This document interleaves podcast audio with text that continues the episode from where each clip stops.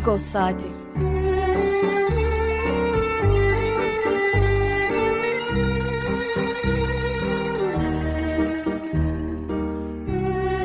Haftalık Agos gazetesinin penceresinden Türkiye ve Dünya gündemi. Agos'un mutfağından haberler, söyleşiler, olaylar.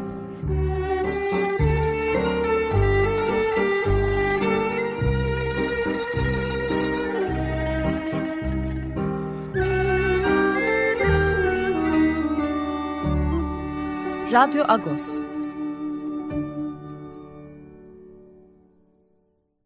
Radyo Agos'tan günaydın. Parlus, ben Yetver Tanzikyan.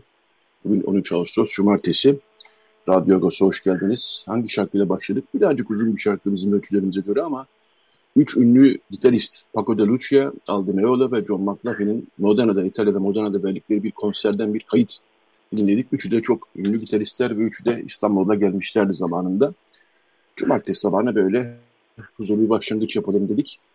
Evet, e, bu hafta var? Birazdan Pakrates Sükkan'da haftalık olan sohbetimizi yapacağız. İkinci bölümde e, Nişan Yahupyan'ı kaybettik. Türkiye Ermeni toplumunun önemli mimarlarından biri. E, 94 yaşında. E, onu anacağız. E, Atom Şaşkal ve İrem Bıçakçı'yla. Son bölümde HDP milletvekili Karo Paylan konumuz olacak. Arlen Demirhan Üsküdar'da yaşıyordu ve 5 kişinin saldırısına uğradı. Yaralandı hastanede, hastanede tedavi gördü. Fakat saldırganlar bir türlü yakalanmadı. Karapaylan'ı dün e, ziyaret etti Arlen Demirhan'ı evinde. E, bu saldırın kanların için yakalanmıyor. Bu bir nefret e, saldırısı mı? Bunları konuşacağız. E, zaman kaybetmeden Fakat abiye bağlanalım. Günaydın Fakat abi, Parlus. Parlus Yetot, günaydın, merhaba. Merhaba. Bugün İstanbul dışındasın ama olsun biz yine de haftalık sohbetimizi yapalım dedik. Ee, Önce kısaca e, yarın bayram. E, Ermeni Kilisesi'nin beş büyük bayramından biri. Meryem Ağa'nın evet. göğe almış yortusu. E, aynı zamanda üzümlerinde kutsandığı bir bayram. E, Fatih Maşyal'dan Vakıflı Köy'de. E, Vakıflı Köy'de geleneksel olarak kutlanır bu bayram. E, sen de eş durumundan Vakıflı Köylüsün aslında. E, birkaç cümle alalım senden istiyorsan bu bayrama ve vakıf vakıflı geleneğine dair. Valla benim e, yüreğim çok pırpır etti ki acaba e, bu bayramı da yasaklamaya kalkar mı bir kaymakam falan diye Samandağ kaymakamı ya da Antakya valisi. Neyse öyle bir şey olmadı Allah'tan ki. E, dün geceden itibaren şenlik ortamı hakim Antakya'da, Vakıflı Köy'de. E, oradan e, giden arkadaşlar videolar falan paylaşıyorlar. E, müzikli, davullu, zurnalı bir şenlik ortamı hakim e, yarın akşam e, bu akşamda daha doğrusu kurban etleriyle keşkek pişirilecek. Onun ateşi yakılacak. O da bir eğlence faslıdır.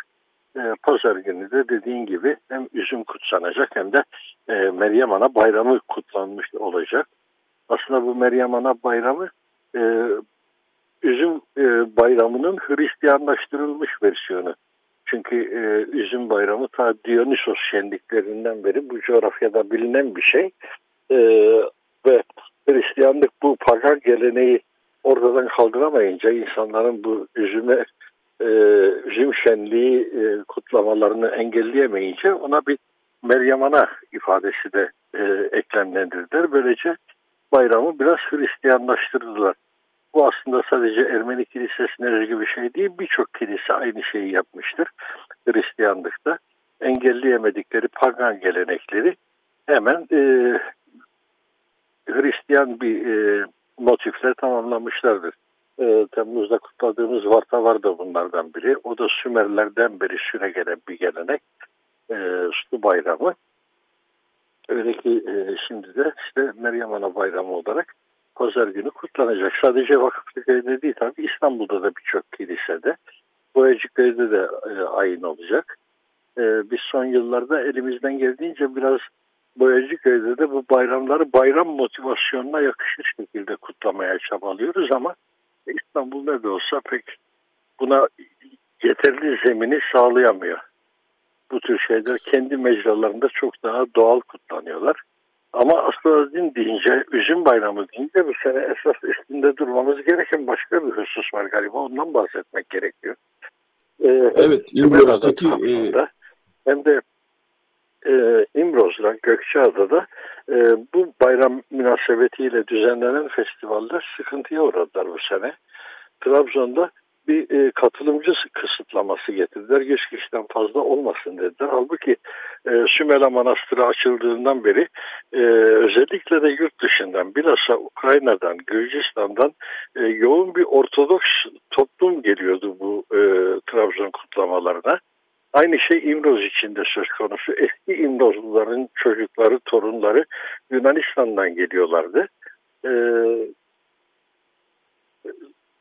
Trabzon'daki e, katılım kısıtlamasıyla bir tatsızlaştırıldı. E, İmroz'da ise aynen e, Munzur Festivali'nde de gördüğümüz gibi festivali düzenleyen e, dernek vazgeçti.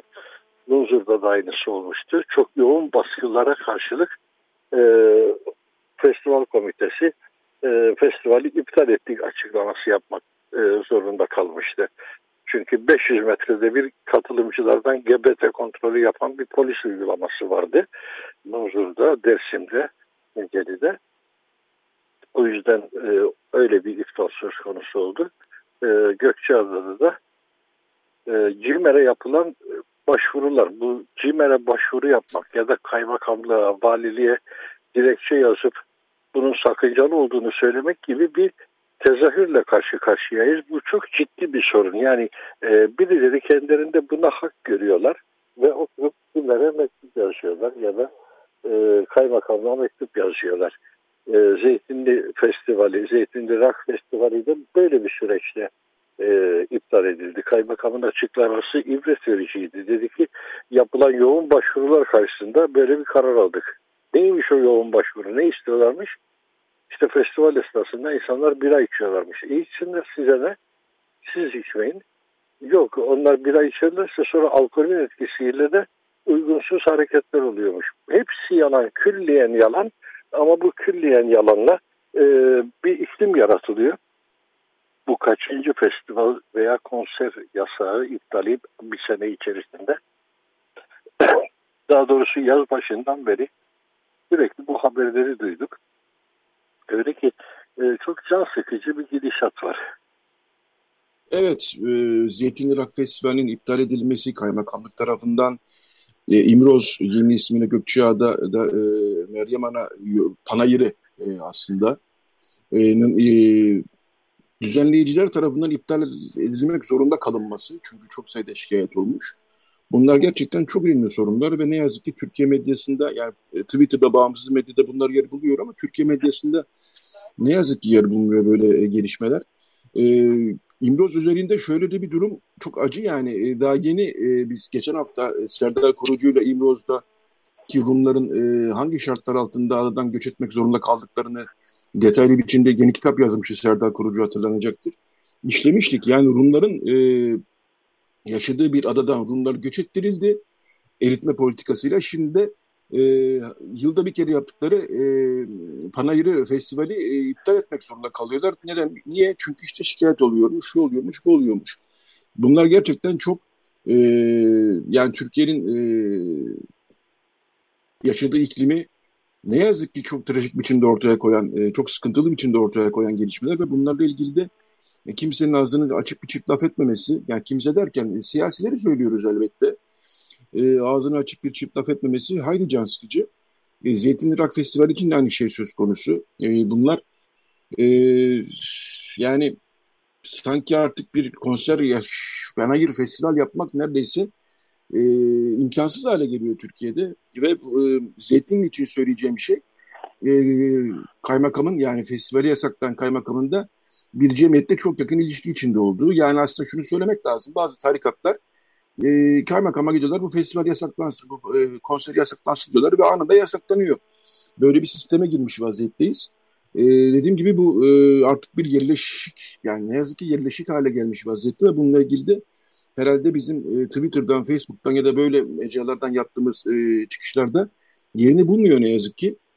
Daha geniş bir şekilde ele almak gerekir diye düşünüyorum. Ee, geçen yani, haftaya damga vuran... Kötülük sistematikleşmiş durumda abi. Ee, kötülük üzerine üretilen bir e, siyaset hakim oluyor memlekete. Şimdi İmroz tam bunun tipik bir örneği. İmroz'da bugün yaşayan insanlar oraya taşınmış insanlar. Aynen e, Kıbrıs'ın kuzeyine taşınanlar gibi. Ve bunlar yerli halkla uyum içerisinde de değiller ama kendi iradelerini bastırabiliyorlar. Arkalarında da e, devlet gücü var, cumhuriyet hükümetlerinin gücü var. E, buradan aldıkları güçle kendi iradelerini bastırabiliyorlar. E, Türkiye e, Osmanlı'dan beri bu nüfus mühendisliği meselesinde e, çok duyarlı e, ve sistematik bir şekilde işte e, Lozan'da e, belirlenmiş haklarını yok etti İmros halkının. İmros halkı çünkü adanın bütün nüfusunu oluşturuyordu. Adada e, Rum olmayanlar sadece e, Türk devlet memurlarıydı. Yani kaymakamdı, bekçiydi, postane memuruydu, e, şuydu buydu. Onun dışında e, bütün ada halkı Rumlardan oluşuyordu ve sistematik bir şekilde bu insanları oradan kaçırttılar.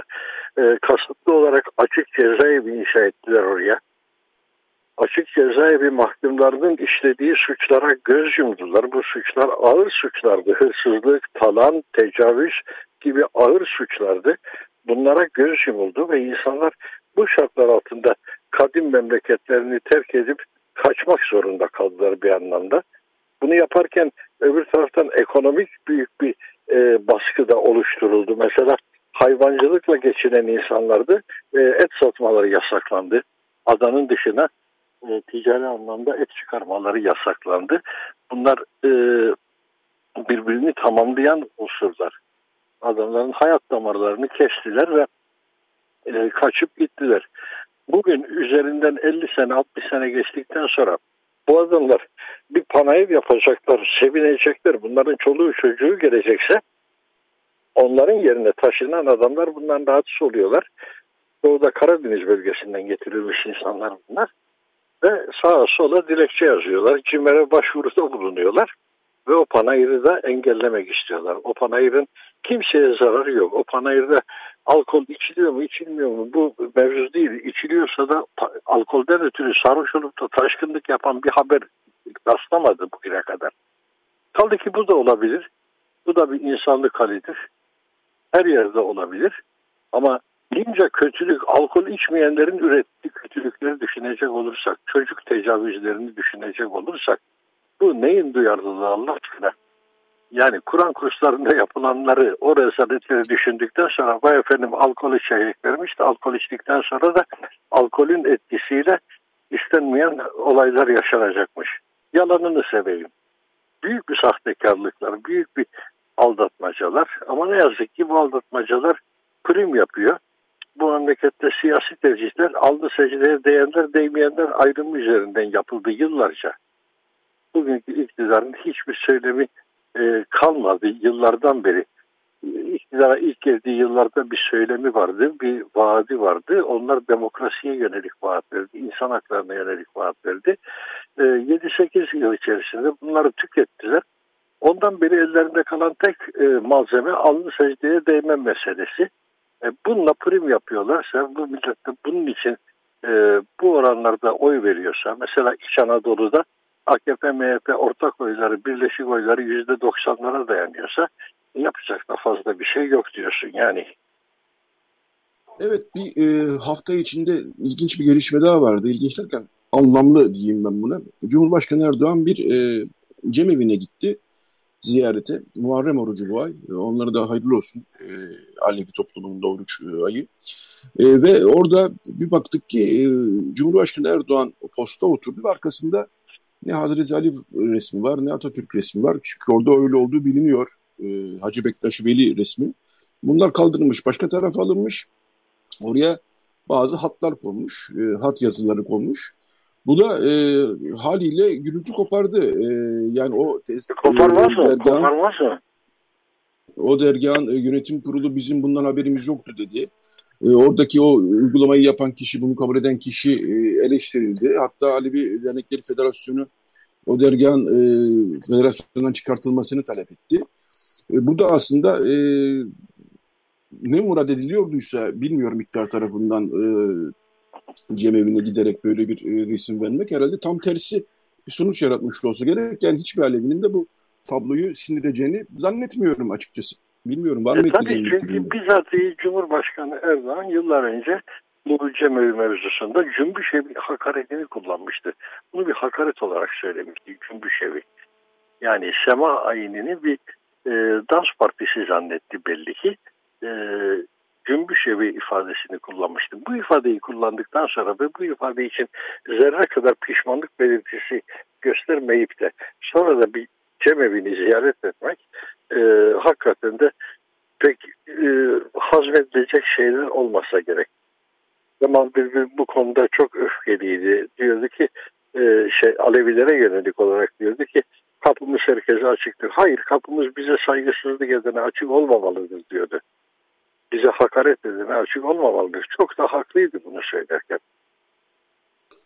Şimdi o evet, Alevi e, önde gelenleri yani bu şeye zemin hazırlayanlar bu mevzuya bu mizansene ortak olanlar öyle açıklama yapmışlar ki kapımız herkese açıktır. Öylesi değil. Hayır bana küfür edene niye kapım açık olsun? Bana hakaret edene niye kapım açık olsun? Bana saygı Bunlar tabii, kapımı açmalıyım. Bunlar tabii Alevi toplumunun kendi içinde karar vereceği şeyler. Ee, yine de diyalog her zaman iyidir diyoruz biz burada ama e, çıkan manzara da çok e, hoş olmadı açıkçası. E, yani Diyalog değil abi burada onurunun kırılması söz konusu insanların. Ya. Onur meselesi yani gurur meselesi. Evet. Yoksa diyaloga karşı olan yok. Tabii diyalog önemlidir. Ama sen Diyanet İşleri Başkanı'na soruyorsun ki cemevleri ibadethane sayılır mı? O da diyor ki Müslümanın ibadethanesi camidir. Cevap da böyle geliyor. Yani. Evet. E, bu haftanın e, gelişmelerini böylece değerlendirilmiş olduk. E, yani Agos'un, Radyo Agos'un ikinci ve üçüncü bölümde zaten bu haftanın gelişmelerini detaylı biçimde değerlendireceğiz ama kısaca bir Türkiye'nin ve Ermeni toplumunun gündemini e, konuşmuş olduk. E, Paket abi zaten İstanbul dışında e, çok da fazla telefon bağlantısını zorlamayalım. E, zaten bu bölümde sonuna geldik. E, çok teşekkürler Paket abi. Bu hafta da sohbetimizi gerçekleştirmiş olduk. İyi yayınlar diliyorum. İyi yayınlar. E, bu, bu vesilede de e, Meryem Ana'nın e, göğe yükseliş yortusunu e, bütün Hristiyan aleminin için e, evet. kutlamış olalım. Evet, e, kutlu olsun diyelim e, şuna var sur pasrazin diyelim. E, sana ve yakınlarına selamlar diliyorum Hakkı abi buradan. Eyvallah sağ ol abi. Sağ ol. Teşekkürler. Eyvallah. Evet bu bölümü bu bölümü bir şarkıyla kapatalım. Geçen hafta çalmıştık bir ikili Ermenistan'dan. Arev ve Asik e, Maksutyan. Ee, onlar canlı performanslar gerçekleştiriyor ve Ermeni halk şarkılarını, halk ezgilerini, toplumsal şarkıları e, birlikte seslendiriyorlar. Bir gitar ve bir e, solist şeklinde. Gdormu Yergink yani bir parça gökyüzü bu ikilinin ismi. Onlardan yine geleneksel iki şarkı peş peşe e, dinleyeceğiz. Canoy ve Hananer. Daha sonra bir reklam arası, daha sonra da e, Nişan Yahupyan ünlü mimar, e, Ermeni toplumunun ünlü mimarlarından Nişan Yahupyan'ı İrem Bıçakçı ve Atom Şaşkal'la birlikte anacağız. Evet, şimdi Gıdormu Yergin dinliyoruz. Radyo Agos. Evet, Radyo Agos devam ediyor. Bu bölümde e, geride bıraktığımız hafta kaybettiğimiz e, Türk Ermeni toplumunun önemli mimarlarından 94 yaşında hayatını kaybetti.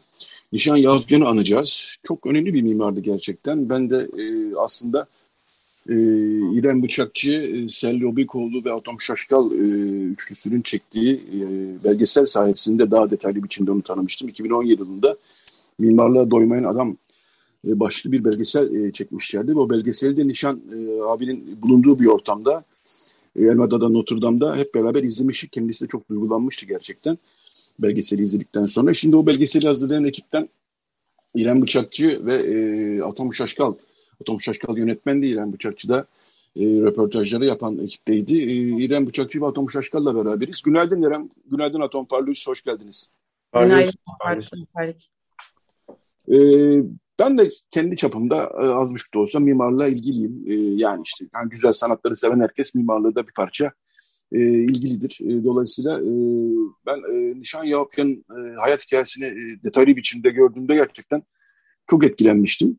Şöyle başlayalım. E, bu sanıyorum Haycar yani e, Ermeni Mimarlar Mühendisler diyoruz. Resmi ismi Hayrat canlandıran e, Mimar ve Mühendisler Derneği. E, sanıyorum Haycar'dan bir çıktı e, diye biliyorum ama doğrusunu size soracağım. İrem senle başlayayım istersen. Ee, evet ben anlatayım istersen nasıl tabii, bu belgesel İren, fikrinin oluştuğunu. Sözü, sözü ben İren Bıçakçı'ya bırakayım. Ee, evet. Çok mersi. Ee, aslında şöyle bir tesadüf de oldu. Ee, 2016 yılıydı sanırım hatta 2015 de olabilir. Ee, üniversiteden ben mezun olmuştum. Üniversiteden hocamla e, bir iş yapıyorduk. Ee, bir ara e, sohbet ederken e, işte ben bizim dernekten bahsettim. Hatta dernek toplantısına gideceğimden bahsettim. Konu oradan açıldı. O da Yeditepe Üniversitesi'nde daha önce e, çalışmış. Dedi ki Nişan Yapyan diye bir mimar var. Onunla ilgili hiçbir çalışma yok. Siz dernek olarak neden onunla ilgili bir şey yapmıyorsunuz dedi. Ben hiç duymamıştım. Adını not aldım. Elimdeki kağıda yazdım ve dernek toplantısına gittim. Dernek toplantısında da biraz gecikmişim. E, dönemin yönetim kurulu başkanı Jean Gavrilov e, konuşuyordu ve dedi ki e, nişan yapyanla ilgili bir şey yapmalıyız. Ben elimdeki kağıda çıkarıp baktım böyle aynı isim yarım saatte iki kere duydum. Dedim ki ben ilgilenirim hani e, merak ettim bu bir tesadüf olamaz diye düşündüm açıkçası biraz. E, daha sonra o gün eve geldim akşam. E, Google'lıyorum tabii çok az bilgi vardı o zaman gerçekten evet. ilgili ve bir tane de çözünürlüğü çok düşük bir fotoğrafı vardı. Hı hı. Baktım baktım diyorum tanıdık geliyor bir yerden nereden nereden. Ee, daha sonra birden hatırladım.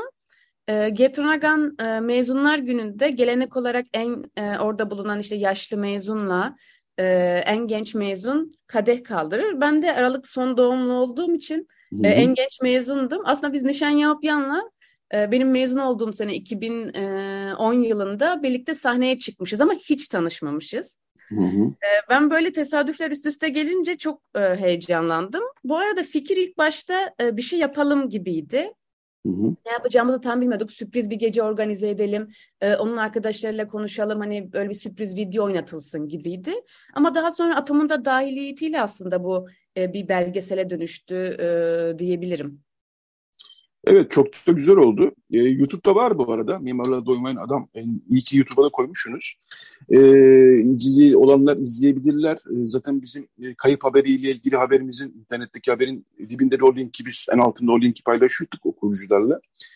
Ee, Atom senin de sanıyorum e, ilk belgesel çalışman oldu. Öyle doğru mu biliyorum? Evet doğru aynen. İlk belgeselim oldu. Sen ee, nasıl dahil oldun olaya? E, şöyle oldu ben o sırada e, üniversiteye yeni başlamıştım yani ikinci sınıftaydım. Hani yeni yeni elime kamera alıyordum ve böyle hevesliydim bir şeyler üretmeye, bir şeyler çekmeye. O sırada da tabii İren'le de konuşuyorduk. O da e, işte Haycer'in böyle bir projesinin olduğundan bahsetti. Bana anlattı biraz hani Nişan Yavupyan'la ilgili bir çalışma yapmak istiyorlar diye. Ben de aslında biraz hevesliydim yani çalışmaya. Sonra İrem dedi ki acaba sen yapmak ister misin? Hani ben de tabii o dönem işte bir şeyler üretme hevesli olduğum için atladım. Nişan Yapyan'ın deyimiyle. Onu da e, belgeselde Nişan Yapyan da öyle diyor. İlk e, üniversite sonrası ilk böyle projelerinde atlamışlar. Ben de atladım ve e, beraber İran, Selli, ben e, Nişan Yapyan'ın işte arkadaşlarıyla, e, öğrencileriyle konuşmaya başladık ve daha sonra fark ettik ki aslında yani Nişan Yapyan'ın hikayesi bizim beklediğimizden de daha e, büyük, görkemli bir hikaye ortaya çıkardı. Çünkü biz de yani hatırlıyorum ben de İren'le internette Nişan Yoban ismini yazdığımızda çok az bilgi çıkıyordu. Ben de ilk kez duymuştum. E, ve böyle insanlara konuşunca gerçekten hayat hikayesinin, yaşadığı zorlukların üstesinden nasıl geliştiğini ve mimariye nasıl bir tutkulu olduğunu görünce biz de daha böyle hevesle sarıldık projeye. Ve çok şeydi ya benim de ilk projem olduğu için çok keyifliydi o dönem. Yani hı hı bu proje üzerine çalışmak, işte kurgusunu yapmak, çekimlerini tamamlamak, ardından da göstermek benim için de e, bu şekilde oldu bu belki evet. macerası. E, Nişan Yalpyan'ın e, mimarlık e, süreci gerçekten etkileyici. İlk işleri 1955 sanıyorum. E, Vali Konağı Caddesi'nde Sümbül Apartmanı ve o apartmana baktığınız zaman ki ben de gelip geçerken dikkatimi çeker ne kadar farklı, ne kadar ilginç bir apartman. Mimari açıdan kafa yorulmuş bir apartman derdim. Onun nişan yapyan ve ortaklarıyla beraber yaptıkları bir apartman olduğunu e, ben de belgeselle öğrendim aslında bakarsanız. E, ve orada apartmanın dış cephe oymalarında Kuzgun Acar yapmış heykeltıraş. Yani o zamanki mimarlık nasıl e, oluyormuş hakikaten çok hoş bir anekdot bu. E, İrem sen de e, İrem e, sen de mimarlık e, eğitimi gördün. E, röportajları e, bir kere çok tatlı konuşuyor tabii Nişan e, Yapyan. bütün röportaj boyunca. Çok doğal, çok samimi konuşuyor. E, sen e, röportajları tabii Sellobi koluyla birlikte yaptınız. E, onu da mutlaka evet. anmak lazım. E, sen röportajları yaparken gerek mimarlık açısından gerekse böyle bir duayenle konuşmuyor olmak açısından neler seni etkiledi? Ya aslında ben şu an dönüp bakınca da e, hatırlıyorum. Üzerinden zaman böyle bir tanışıklık olunca unutuyor. Sonra tekrar düşündükçe hatırladım. E, biz aslında nişan yapmadan önce birkaç arkadaşıyla konuşup e, işte iki kuleler projesini, e, Sakarya Hükümet Konağı gibi işte Sümbül Apartmanı projelerini arkadaşlarından öğrenmiştik ve nişan yapmayan'a o şekilde sorduk soruları. O da e, o şekilde anlattı. Ama e, arkadaşların anlatmadıkları yeni hiçbir projeyi bize söylemedi aslında. Hatta ben şu an fark ediyorum Kadıköy'deki apartmanlarından bile söz etmedi. Apartmanlarım var dedi. Hani sormamıza rağmen aslında kendisiyle ilgili hiçbir şey anlatmıyordu. Bu da çok mimarlıkta çok çok çok nadir e, rastlanan bir şey olduğunu düşünüyorum. E, mimarlar genellikle yaptıkları işleri anlatmayı çok severler. Hı hı. Ee, o yüzden röportajlar bizim için hep şeydi. Biz birisinden bir bilgi öğreniyorduk ve dönüp hı. nişan yapmayana o soruyu soruyorduk şeklinde ilerliyordu. Ee, bu e, beni e, birazcık şaşırtmıştı. Hı hı. Ee, hani şey gibi bir liste bekliyor çünkü insan. Yaptığım işlerin listesi burada buyurun hani. Ya da konuşurken Kadıköy'de yürüyoruz birlikte apartmanda aslında burada bunu ben yaptım gibi. Hiç öyle bir e, süreç olmadı. Onun mütevaziliği o yüzden hatta böyle kendi yaptıklarını hiç böbür, böbürlenerek anlatmaması e, çok etkiliyor. Ya biz genel olarak aslında e, yani mimarlık özellikle modern mimarlık anlamında çok katkısı olmasına rağmen e, insanlık anlamında e, Yaşar Marulya'nın da sanırım sözüydü belgeselde söylüyordu. Pek rastlanmayan tiplerden olması çok gerçekten e, insan olarak çok özel, e, çok hı hı. iyi bir insan olması beni e, en çok etkileyen şeydi sanırım. Evet, e, Atom'a da soracağım aynı soruyu ama arada birkaç e, bilgi ekleyeyim ben de. Sakarya Hükümet Konağı'nı e, yarışmaya girip e, projeleri kazanıyor ve icra ediliyor. E, ve Sakarya Hükümet Konağı 1999 depreminde ayakta kalan nadir binalardan bir tanesi oluyor. E, görüntüler de var belgeselde zaten. Etrafındaki bütün neredeyse devlet binaları yıkılmış. Sakarya Hükümet Konağı e, cap canlı duruyor orada ve çatısız bir bina yapıyorlar. O zamanlar için çok yeni, yeni bir şey bu ve hatta bir tereddüt oluyor ilk başta e, projeyi kabul edecek olan makamlarda. Sonra bir mimar geliyor e, belediyeye ve o e, tamam diyor bunu yapalım diyor. E, fakat ne yazık ki depremden yani 99 depreminden bahsediyoruz. Yıllar sonra başka bir belediye yani aynı belediyenin başka görevlileri binayı yıktırma kararı alıyorlar. Bu acı bir şey gerçekten. E, Levent'teki e, Çanakkale Seramik e, binasına ben başka bir vesileyle bir test gitmiştim ve ilgimi çekmişti o bina. Şimdi ben de belgeselle öğrendim zaten. 2017 yılında onun da e, Nişan Yahopya'nın e, yapısı olduğunu. E, çok fazla sayıda aslında şey de yapıyorlar, hastane de yapıyorlar. E, ve bir not da ekleyeyim. Yıkılan ikiz kulelerin e, çevre yapılarında da Amerika'ya gittiği zaman e, katkıda bulunmuş Nişan Yahopyan. Böyle önemli bir mimardan bahsediyoruz. Atom seni etkileyen ne oldu Nişan Yahopyan'la o röportajları? Sen e, tabii yönetmen olarak oradaydın, çekiyordun. Evet. E, sen neler söylersin? O bütün röportaj süreci nasıl geçti? Yani açıkçası biraz şey günü hatırlıyorum. Yani Nişan Bey'le görüşeceğimiz gün hepimiz aslında biraz heyecanlıydık. Çünkü ilk kez görüşüyoruz ve onun hakkında belgesel hazırlıyoruz. Ve kendisinin de yani arkadaşlarından duyduğumuz kadarıyla yani e, bu belgesel e, projesi onun hoşuna gider mi gitmez mi? Çünkü İren'in de bahsettiği gibi kendini çok böyle e, hani aklımızda öyle bir şey figür vardır ya hani çok böyle kendini satan, kendini e, anlatan hı hı. insan tabii doğal olarak insanın yaptığı eserleri anlatması hoş bir şey tabii ki. E, Nişan Bey'in böyle bir yönünün olmadığını daha hani mütevazi, daha e, kendi halinde biri olduğunu öğrendiğimizde biz de biraz aslında e, endişeli yaklaşmıştık başta. Acaba nasıl karşılar hoşuna gider mi gitmez mi diye. Ama biz yani hatta ilk günde anlatayım. Biz ilk e, Kadıköy Surp'ta Kavalık Lisesi'ne gittik. Çünkü her pazar e, orada olduğunu biliyorduk. Ve ilk gördüğümüz anda kendisi mas dağıtıyordu Hı-hı. oraya gelenlere. Daha sonra işte tanıştık. Bizi kilisenin bir toplantı salonuna çıkardı. Orada konuştuk ve çok böyle çok samimi, sevecen, çok böyle hoş sohbet bir şekilde konuştuk. Zaten o belgeselde de o hissediliyor. Ve aynı gün biz işte sonrasında Kadıköy çarşısında gezdik. Bir yandan tabii e, çarşıda birçok bir insan e, Nişan Bey'i tanıyor, onlarla konuşuyorlar. İşte oturduk yemek yedik. Sonrasında bizi evine davet etti. Orada gittik işte bir likör içtik. O gün çok hoştu gerçekten. Yani orada da ilk kez Nişan Yapyan'ı bütün gün boyunca böyle hem e, sohbet etmem ve gözlemleme şansı bulmuştuk. Ve cidden o arkadaşların da bahsettiği o e, samimiyeti ve rahatlığı hissetmiştik. Yani ben bende en çok o etkileyen şey oydu diyebilirim. Yani e, böyle bir bir yapmacıklık yoktu karakterinde. Hep böyle hani olduğu ortamdan mutlu olan, memnun olan ve bunu karşı tarafta hissettiren bir şekilde yaklaşıyordu. Hiç böyle bir e, bir kay yani insana bir hırslı bir yaklaşımı veya anladım. Yani o şekilde bir çok böyle cana yakın samimiydi e, yaptıkları. Ve tabii bir yandan şey de görüyorsunuz yani bir yandan anlatıyor. İkiz Kuleler'de çalıştığını anlatıyor. Amerika'ya gittiğini anlatıyor. Ee, Sakarya Hükümet Konuğu'ndan bahsediyor. Kursta bir cami yarışmasından bahsediyor oradaki olaylardan ve bayağı büyük işler yapmış biri. Bir yandan da bunu yapan insanla konuşuyorsunuz ama kendisi çok, son derece mütevazi bir şekilde anlatıyor. Bu şekilde o karakteri gerçekten beni etkiledi. Ee, ve tabii çok çok mutlu olduk böyle bir insana tanıştığımızda ve hı hı. böyle bir insanın e, hayatını, eserlerini anlatan bir film, bir belge ortaya koyduğumuzda bu bizi gerçekten çok mutlu ediyor. Hem gururlandırıyor hem ismini yaşattığımız için e, bunu diyebilirim. Ee, ben tekrar İrene döneceğim. Ee, belgeselde şunu görüyorum ara sıra. Ee, tabii biraz çekim e, şeyi içinde olabilir. Mizansen gibi de olabilir. İşte cetveli alıyor bir şeyler çiziyor falan filan. Aslında şunu sormak istiyorum. Ee, hala e, yani 2017 yılında işte e, 89-90 yaşlarında olsa gerek. E, hala mimarlıkla ilgili miydi e, yoksa artık ben emekli oldum tamam deyip köşesine mi çekilmiş gibiydi yoksa projeleri takip ediyor muydu, mimarlıkla ilgili okuyor muydu, hala bir şeyler. Senin gözlemin nasıl oldu İrem?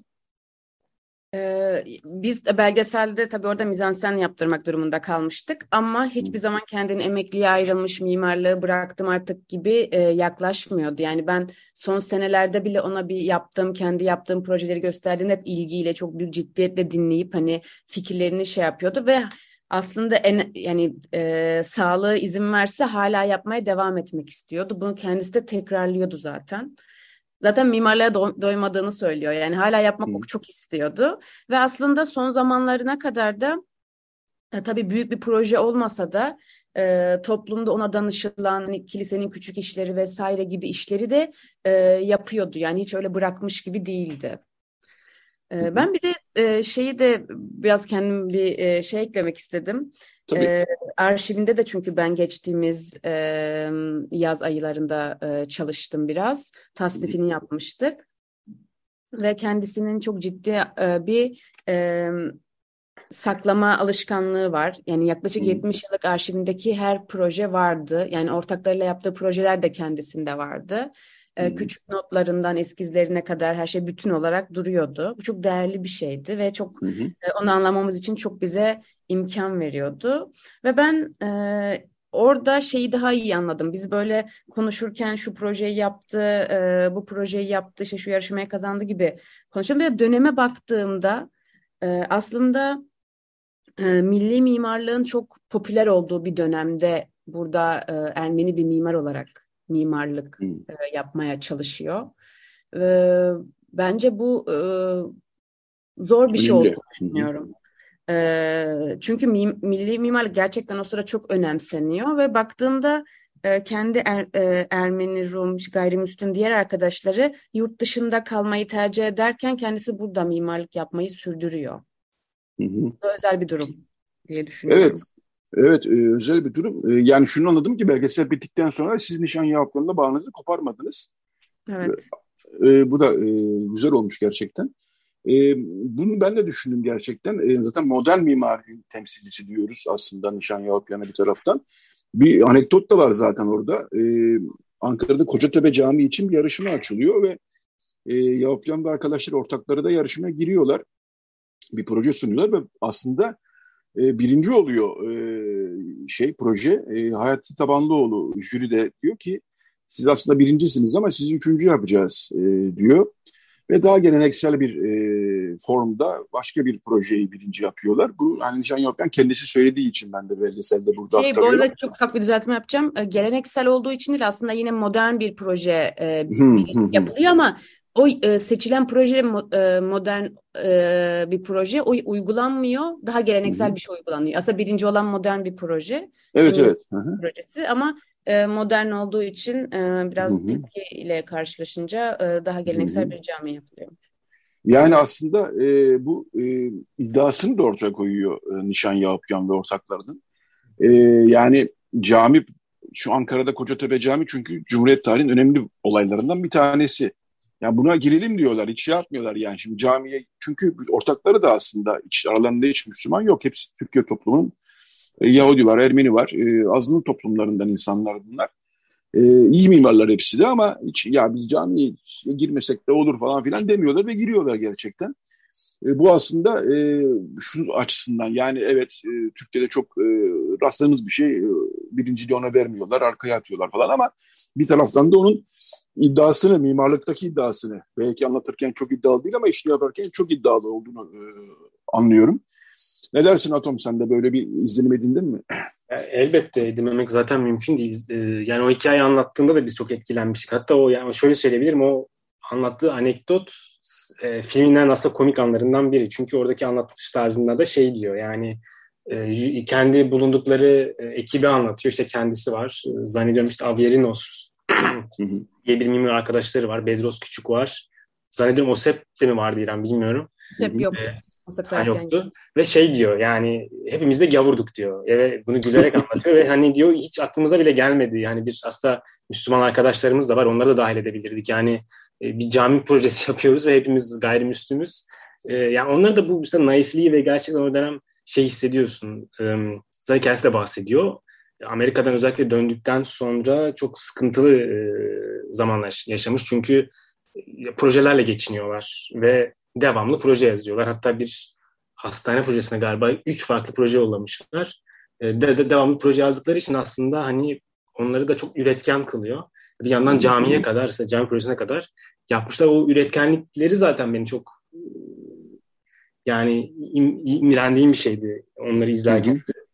Evet, ya bunu ben da belgeselde yansıtmaya çalıştık. Ee, bir ekleme yapmak istiyorum. Ee, Tabii.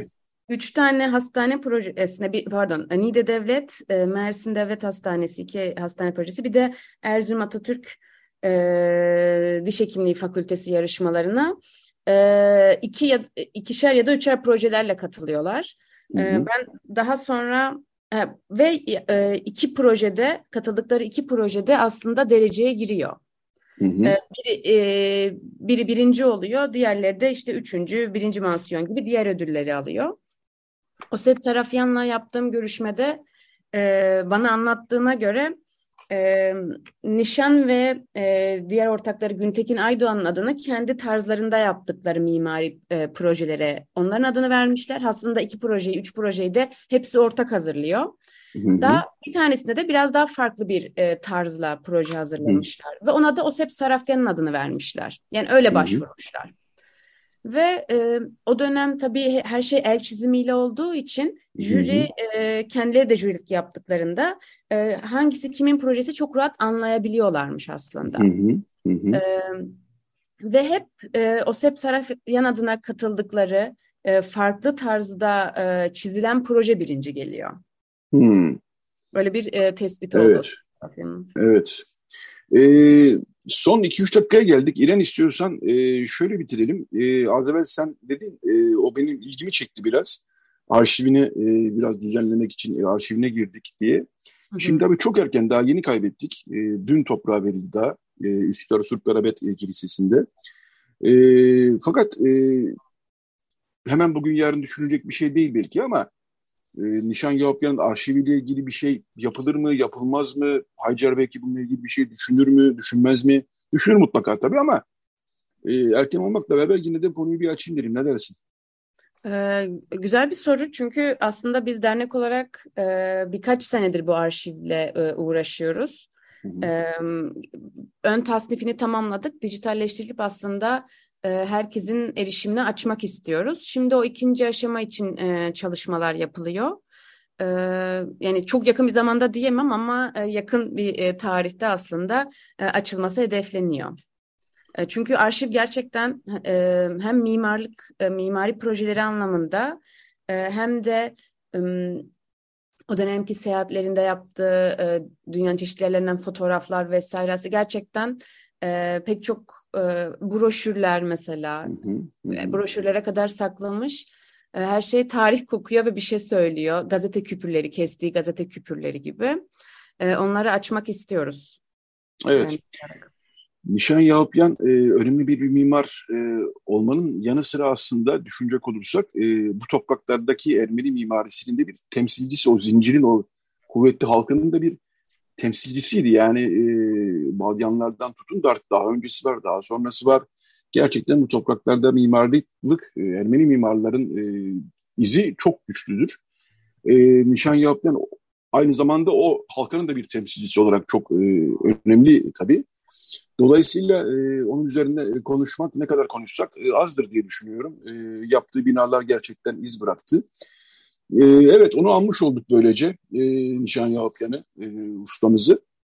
E, onun da e, 2017 yılında bir belgesel çekmiş olan ekipten e, İrem Bıçakçı ve e, Atom Şaşkal bizlerle birlikteydiler. E, o belgesel sürecini ve Nişan Yahapyan'ı anlattılar. E, çok teşekkür ederim İrem Bıçakçı, çok teşekkür ederim Atom Şaşkal e, yayına katıldığınız için. E, eklemek istediğiniz bir cümle varsa alabiliriz. Yani ben şey ekleyebilirim belki yani o da hoş bir anekdot olarak söyleyebilirim. Yani Nişan Yavapyan'ın ne kadarsa bizim hayatımızın e, içinde olduğunu fark edişimiz aslında. Nişan Yavapyan'la biz hani belgeseli çekerken yani yaptığı eserleri öğrenirken fark ettik ki meğer bizim İren'le okuduğumuz ilkokulun binasının da mimarı kendisiymiş. Biz İren'le Yeşilköy Ermeni Okulu'ndan mezunuz. Ve hmm. meğer Nişanyopyan da e, bizim okul binası 93 yıllarında, 90, 93 hatırlamıyorsam büyük hmm. bir onarım geçiriyor. Yani bina baştan neredeyse yapılıyor. Ve o dönemde aslında Nişanyopyan mimarisini hmm. yapmış. Bunu öğrenmek de bizim için çok gerçekten e, hoş bir tesadüf olmuştu ve çok hmm. hoşumuza gitmişti. Bunu söyleyebilirim. Evet, belki tam bir liste ilk aşamada çıkartılabilirse çok iyi olur gerçekten. Çünkü Ermeni toplumu içinde e, çalışmalar yürüttü. E, bazı yenilemeler, e, kiliseler, okullar, hastaneler buralarda çalışmalar yürüttü. Dolayısıyla o Ermeni toplumundan da elini hiç çekmedi. Evet tekrar çok teşekkür ediyorum İrem Bıçakçı. Çok teşekkürler Otom Şaşkal yine katıldığınız için. E, Nişan Yahupyan'da yakınlarına e, başsağlığı diliyoruz. Sevenlerine başsağlığı diliyoruz. Mimarlık camiasına başsağlığı diliyoruz. E, tekrar teşekkür ediyorum ve size iyi bir hafta sonu diliyorum.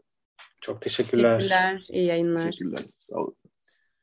Evet, Radyo Agos e, şarkılı bir program bunu her zaman altını çiziyoruz. Şimdi e, suyun e, karşı yakasına uzanıyoruz. Mary Linda e, Yunanistan'ın önemli e, şarkıcılarından bir tanesi. 70'lerde bilhassa, 60'larda bilhassa çok e, popülerdi. Onun e, Manolis Yotis'le e, onun beraber aslında e, seslendirdiği bir şarkı var. Danteopi Inaxanatis, artık geri dönmeni istemiyorum. 1970 yılından Manolis Yotis bestesi. Bu şarkı dinleyelim daha sonra bir reklam arası. Daha sonra e, Radyo Agos Europa ile devam edecek. Radyo Agos. Evet, Radyo Agos devam ediyor. Ne dinledik? Aram Tigran, Zemiri Zozan, süslendi yaylar ve bana gülümsedi diyor Aram Tigran. 8 Ağustos 2009'da 13 yıl önce sürgünde hayatını kaybetti Yunanistan'da. Bu toprakların e, insanlarından biriydi, müzisyenlerinden bir tanesiydi. 1915'te e, Suriye'ye göç etmiş bir ailenin e, çocuğuydu. E, Diyarbakır'a gömülmek vasiyetiydi ancak hükümet e, ısrarla buna izin vermedi. Dolayısıyla Brüksel'de gömülmüş oldu. E, Garopaylan bu bölümde konuğumuz. HDP milletvekili Garopaylan. E, geçtiğimiz dün yanlış bilmiyorsam Üsküdar'da 5 kişinin saldırısına uğrayan Türk Ermeni toplumu üyelerinden e, Arlen Demirhan'ı ziyaret etti. Bunu Ağustos'ta sık sık işledik bu konuyu zaten. Saldırganlar bir türlü nasıl olduysa bulunamadı bir türlü. Ama aynı zamanda Aram Tigran içinde bir sorun önergesi verdi. Niçin e, topraklarına dönmesine izin vermiyorsunuz dedi e, Cumhurbaşkanı Yardımcısı, e, pardon Kültür Bakanı'na. Evet, e, günaydın Garo Parlus. Günaydın Parlus Yeto.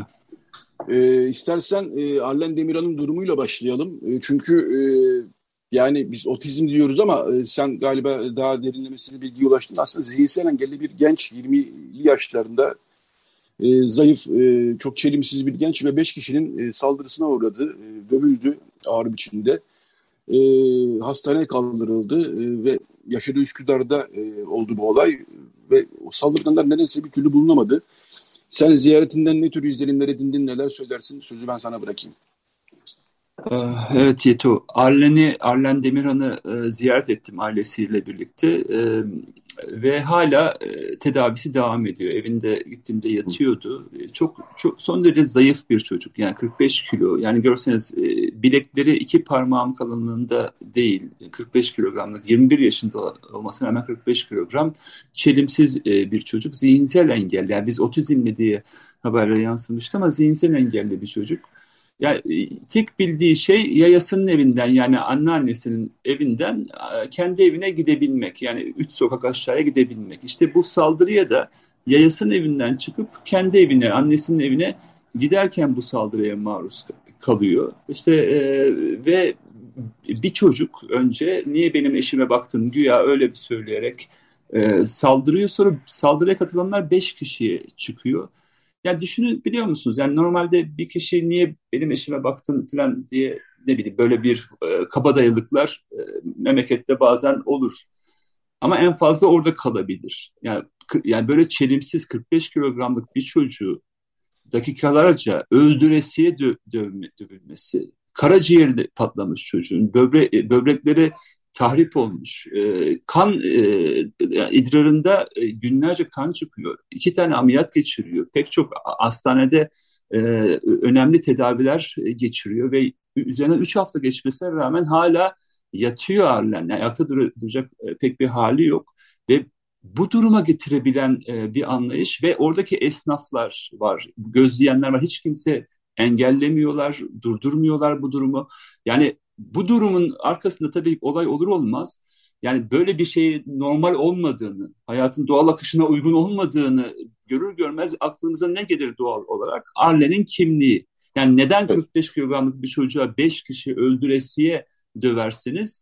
E çünkü e, benim aklıma gelen kuvvetli şüphe Arlen'in Ermeni olması ve bir nefret suçuna maruz kalması oldu. Ve ilk andan itibaren çeşitli yetkililerle görüştüm. Yani bu olayı ya normal bir vaka olarak görmeyin. Çünkü biz bu ülkede azınlığız. Her ülkede yani diyelim ki Almanya'da bir Türkiye karşı bir saldırı olduğunda e, bunun bir nefret saldırısı olup olmadığını Alman makamlarının soruşturması da talep edilir. Aynı şekilde Türkiye'de de bir Ermeniye saldırı olduğunda özellikle de bu durumdaki bir çocuğa saldırı olduğunda bir nefret saldırısı mı değil mi diye araştırın dedik. Ama üzerinden 3 hafta geçmesine rağmen saldırganların yalnızca bir tanesi yakalandı ifadesi alındı ve bırakıldı. Diğer saldırganlar hala yakalanmadı. Olayın olduğu yerde kamera kayıtları var esnafların. Esnafların kamera kayıtlarının alınmadığı ya da alınamadığına dair bilgiler var. Normalde bakın böyle bir saldırı hani istenirse biliyorsunuz görüntüleri 24 saatte alınır. Soruşturma 24 saatte başlar.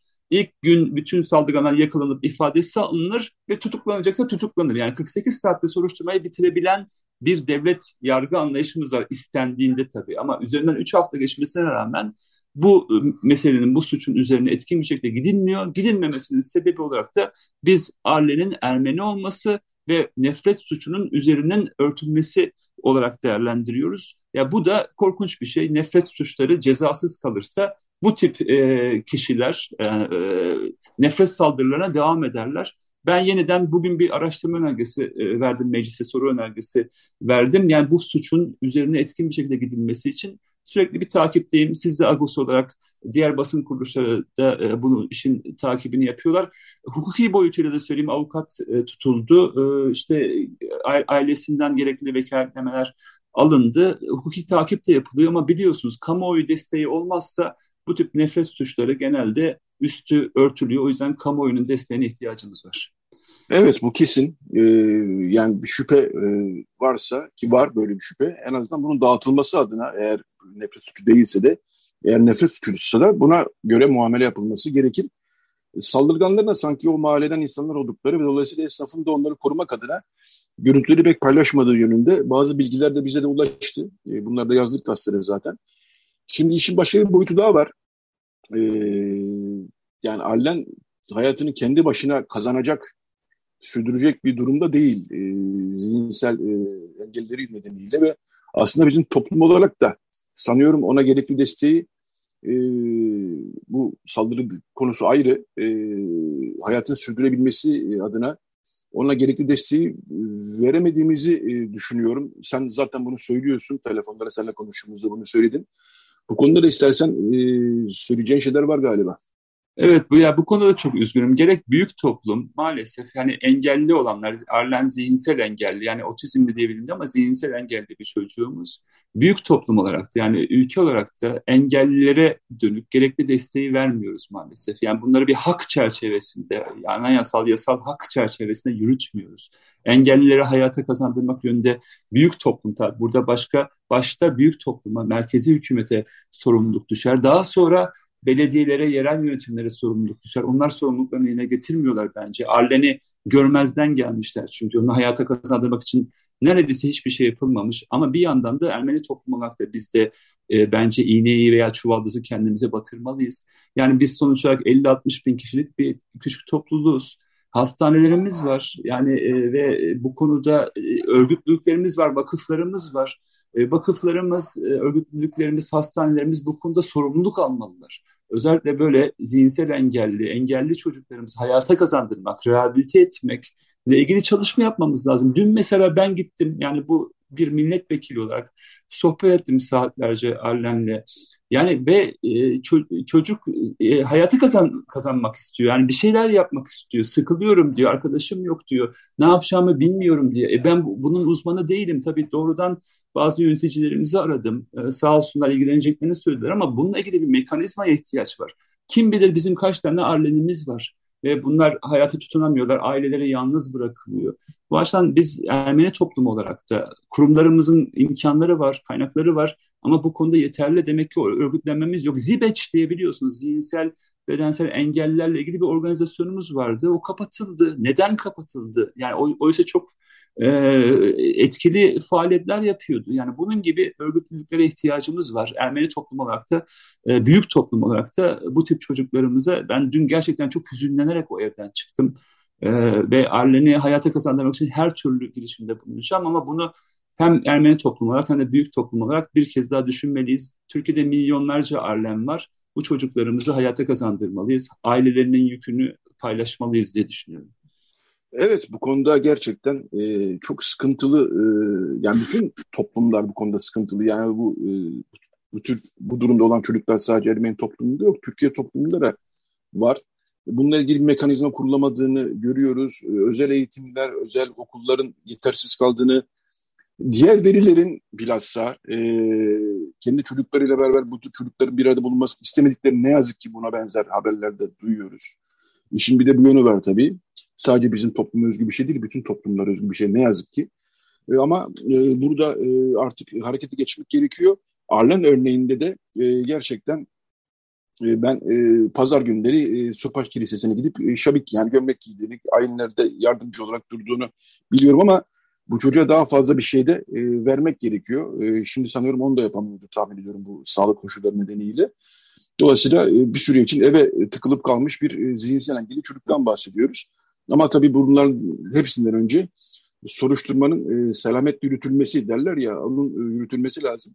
Bu konuda herhangi bir umut verici gelişme görüyor musun yoksa hala aynı şekilde devam mı ediyoruz? E, Yet, Yeto, Türkiye'de maalesef nefret e, suçları cezasız e, maalesef kalır. Yani ben ben de yani o saldırganların bakın şöyle bir şey var. Normalde bir saldırı olur. Ya yani yanlış yaptıklarını düşünürse aileler ne yaparlar? Gidip bir e, özür dilerler. Ya çok kusura bakmayın biz yanlış yaptık. Özür diler. Aileler devreye geçerler.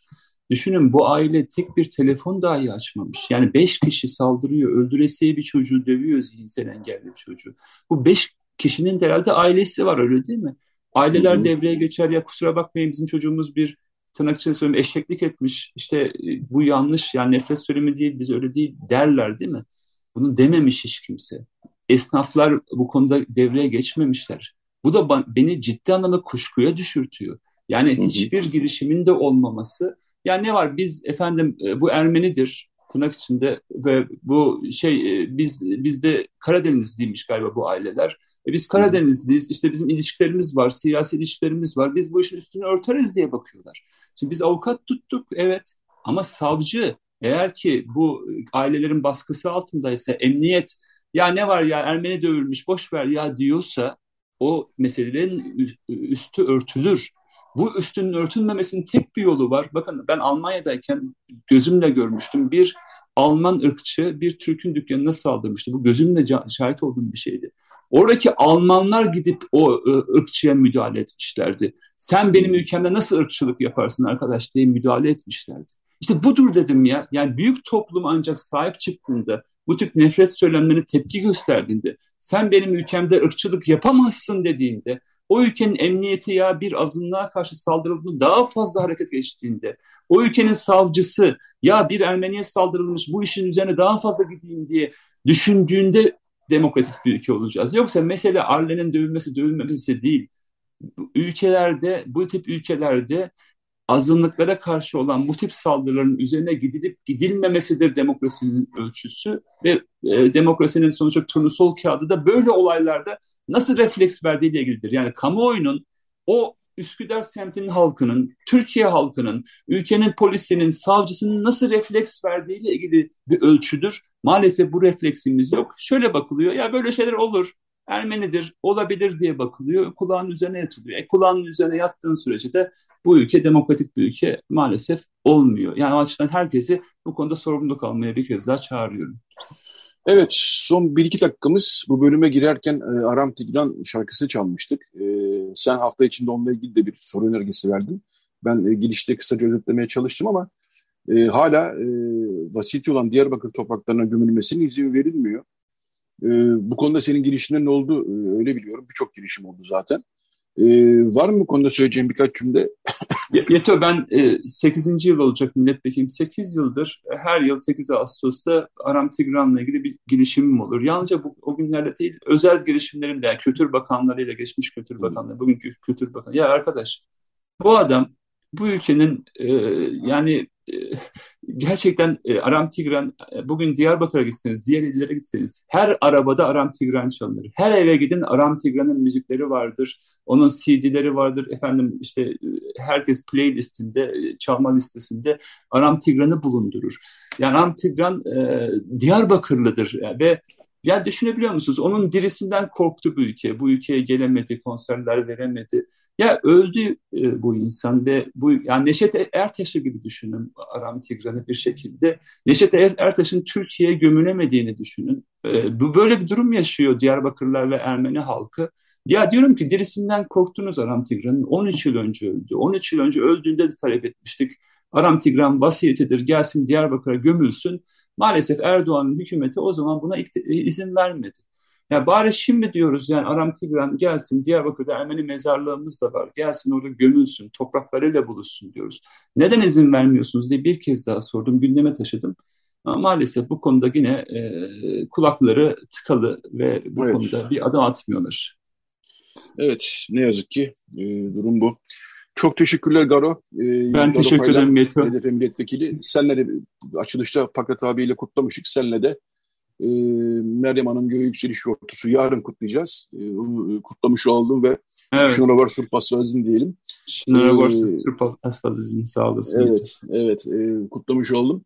E, Garopay'dan sana kolaylıklar diliyorum. E, Herkesi yarın hoş... kiliselerimize e, yani kutsanmış üzüm almaya çağıralım evet, bu arada. evet, evet, evet.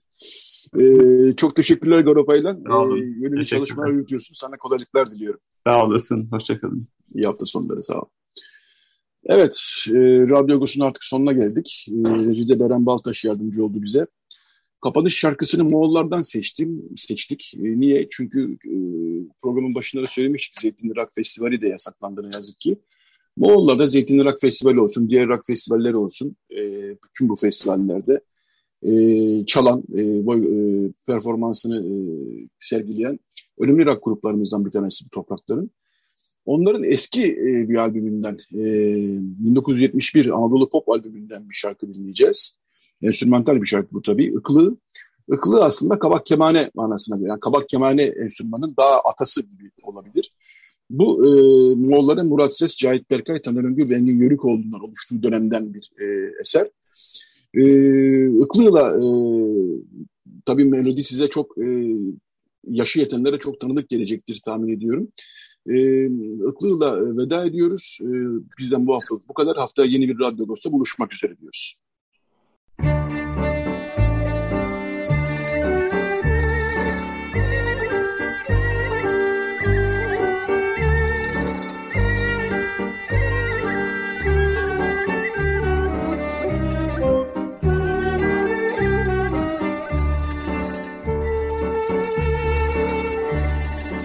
Agos Saati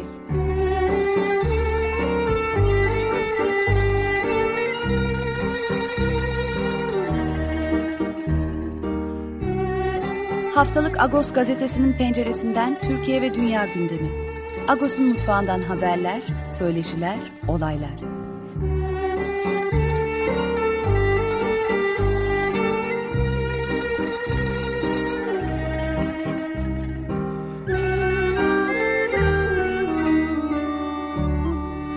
Radyo Agos